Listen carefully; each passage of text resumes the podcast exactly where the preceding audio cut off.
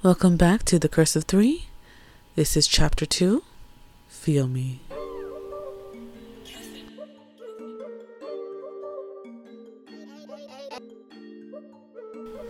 After putting in your two weeks at your job, you really had no idea where life was going. You know, you just let a little bit of panic flood your mind. Yes, in your heart, you knew the changes was necessary. And luckily, Itadori was a gold mine of knowledge to this whole sorcerer world thing. And he would be so kind enough to make low-key plans for you to talk out your concerns. Eventually, one day, you were able to go into his loft apartment provided to him by the corporation. You were surprised by the amenities that his job got him, but it kind of made sense when you think about it, considering how small a group of people they got to choose from. And it was a pretty neat lot. It exposed brick walls and his not too surprising Funko Pop collection. And before you knew it, he was kind of, you know, finding his way into your everyday life. A little text message throughout the day, and even going for book runs whenever a new manga dropped. He even managed to meet your best friend Jada, and they hit it off pretty freaking well. In just two weeks, Itadori managed to become a vital point in your life, and you couldn't help to remember Sukuna. It was hard to, you know, the way his arms held you down. It was just an unforgettable experience. Not only one more day until you started your new job, and your nerves wrecked you from the insides, and you tossed and you turned in your full-size bed.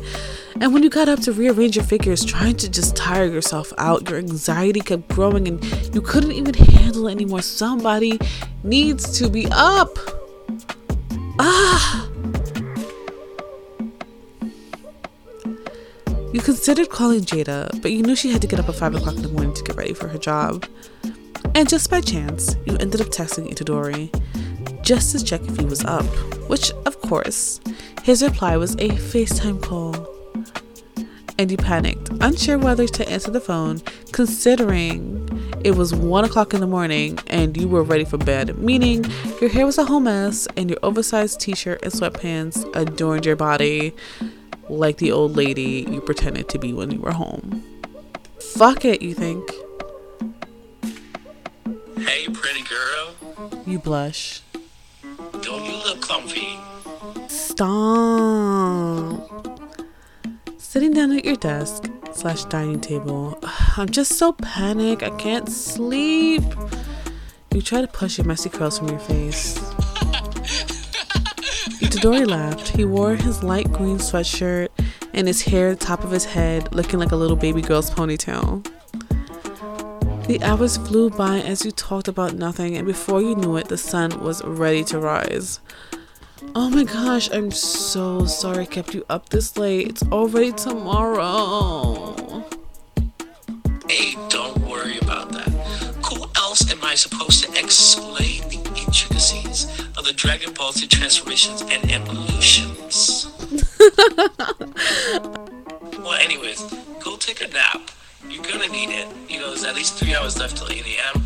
Make sure to say hi to Nanami when you see him out free. Will do. Good night. You hung up the phone and let sleep overtake you. When morning comes, you find yourself talking to Jada before you walk into work.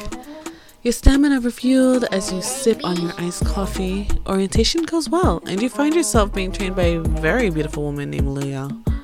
Your job basically consists of registering and documenting outgoing activities and classifying defeated curses. The pay was good, going from around forty thousand to seventy-five thousand. That was such an improvement in lifestyle, and so the determination for you to do your best was real. You were entranced by the amenities in the building. The whole building, there was like less than fifty employees who were part of J J Corp, and it seemed like everyone had an experience with the curse spirit or could see them in some form. The time ran away, and before you knew it, it was lunchtime, and you decided to take a tour of your own building. So you take your ass from the sixth floor to the fifth, and then down to the fourth. You wander around the hallways, peeking in through doors and windows, The rooms were mainly empty, and you found you could hear footsteps approaching you.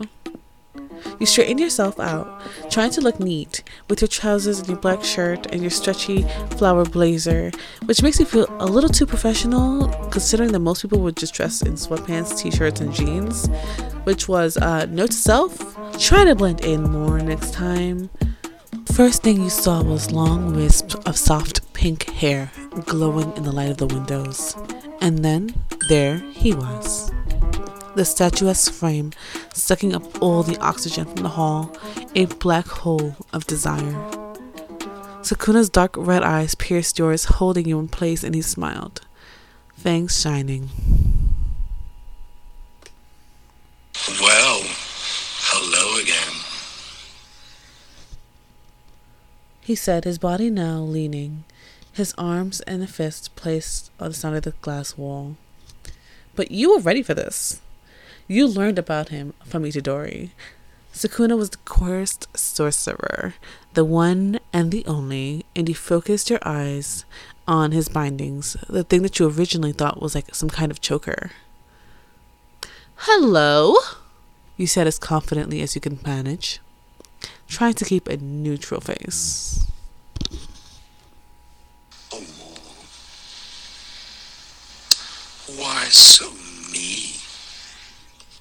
Dropped his head, making himself come face to face with you, and you could see the second pair of eyes were closed. His muscles rippled through his white shirt, his chest rising and falling slowly. His black sweatpants were loose around his waist, matching his black nails. Ah, no, no reason. I just know better.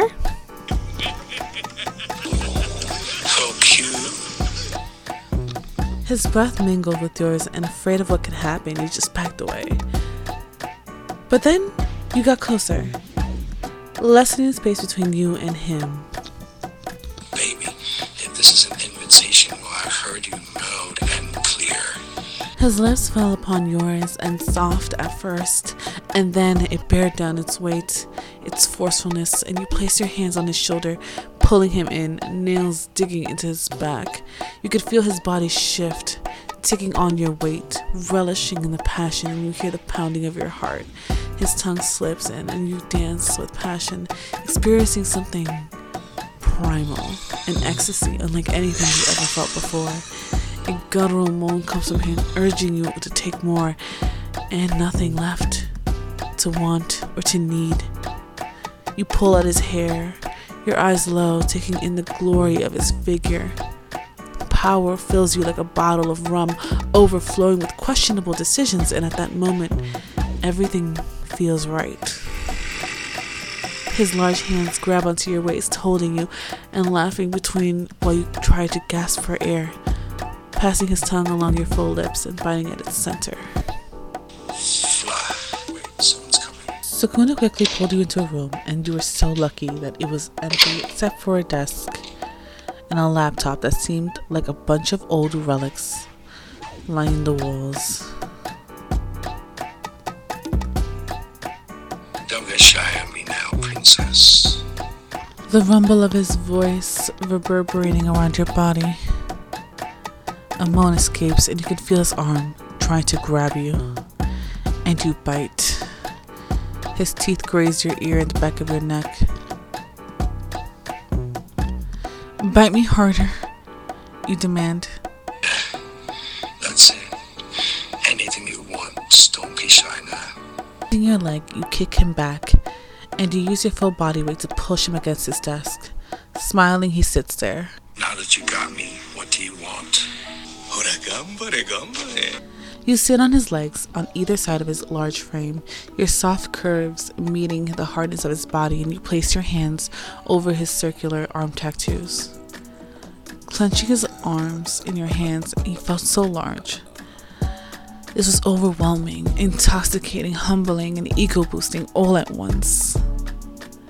You slide your hips back and forth, pressing down on him, and he pulls away your blazer, letting it drop to the floor. He pulls off your shirt, teeth tearing away at your bra, his hands firmly on your ass, and you rub yourself on him, and you could feel his hard cock through his sweatpants. You feel the muscles tense and he seemed to be restraining himself. But it was strange. Here you were, two seconds from fucking someone on his desk, and you were on your first day of work. This was so reckless, so wrong, but the adrenaline and excitement was sweet and thick nectar of honey and gin, freedom unlike anything you've ever felt before, and you wanted to be wild with him, but you knew you couldn't force him, as he was clearly still on high alert.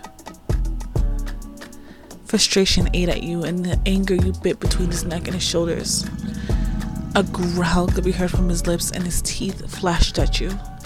Anger and desire mixed in his expression, making his eyes glow red, and the tattoos on his face became darker, more visible.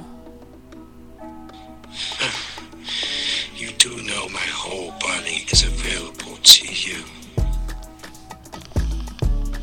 You push yourself on your knees, hovering over his face. Anything I want, you thought. Grabbing his arm, you guided his hand inside of your pants. He easily moves his hands, undoing the buttons and then passing his hands through your warm belly, snapping the lace of your black underwear with his sharp nails. Smoothly and quickly, he pressed circles around your clit, his face between your breasts, his fingers sliding in and out gently, hitting the top walls of your vagina, and you moaned loudly, rubbing your clit along his palm. He could feel your excitement, and it even heated your own. With another hand, he hoists your legs over his shoulders, his head perfectly between your legs. A bit of fear took hold, but you found yourself holding on to him for dear life, running your fingers through his hair as he feasted upon your body. Writhing with pleasure, you guided his tongue with your words, pulling him towards you with each touch, and finally, you felt your body twitch as pleasure exploded out of you. Your heels fell back, your back arched forward, and he placed his arm around you, holding you in place. Your senses came back, slowly, hazy from the pleasure. Your breathing was labored as he placed you down on the desk. Sukuna's face was drenched. His eyes looked still so hungry, and his shirt was off, revealing thick tattooed line work. His body was sculpted, with beautiful veins running up his arms and t- to his hands. Anything else before I fuck you? You can almost hear him purr out those words. You place a, your head between his pecs, dragging your tongue across his nipples. He spreads your legs, his erection hard, and closing in the distance between the both of you. Wait, you say. A groan of pain shoots from him. A condom? You were unsure if he'd heard you, but in a flash, he smiled and shoved you back, letting you know that he has it. His arm reaches past you, his body pushing you deeper into his desk, and you could hear him fiddling with the desk. Before you could wonder any more, his thumb draws circles around your neck, his other hand coughing at your breast. He pulled the condom in his hand. He ripped the wrapper with his teeth, and in one fluid motion, it was on him. His cock stood painful at attention, and you smile, ready for whatever comes next. His hands proceed to your neck, and with a smile, you hold on to it. The sight of the pressure on both sides of your throat as you thrust in, a moan escaping you, your legs trapped around him as he thrust in and out, and you could feel him spreading you, going deeper and deeper every time. You could feel your stomach turn, and the pressure began to build. You moan, and to your surprise, he responds, equally enthralled, moaning and grunting his teeth forward in a snarl. You managed to stay between gasps of pleasure. He held you by your legs as he pulled you up. It didn't take long for you to be lost in pleasure, and for his to join right after. He turned his back as you tried to regain composure. You knew you would chastise yourself, but why bother with it now? Those were issues for later. Not now. Hey, Sukuna. Yes, princess. What time is it? It's two forty. Don't tell my little woman till she likes. Yes, I have to. He put on his sweatpants, and he sat by a desk, legs spread, body leaning back. He looked so powerful, unstoppable even, as if this was his throne. Is this your office? Yeah, it's mine. And I really didn't want you to help her. If I would have known you were coming here to fuck me, I would have prepared a little bit better. Oh, okay, you said, trying to swat his comment aside. I work here too, and this is supposed to be my lunch hour right now, so that means I gotta go. Ah, he replied calmly. He sat back and placed his hand out, and you placed your hand in his. I must say one thing. If you ever need a good fucking, come straight down here, call me. I'll find you. And I'll fuck you right. Your eyes met his lips, and he smiled, ever so cruelly.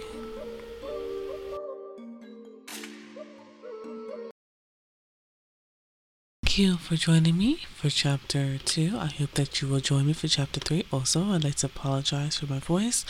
Um, I got COVID halfway in between uh, doing this, so my voice might have changed a little bit, but I hope that you're still on board. Next chapter is Feel My. Bye.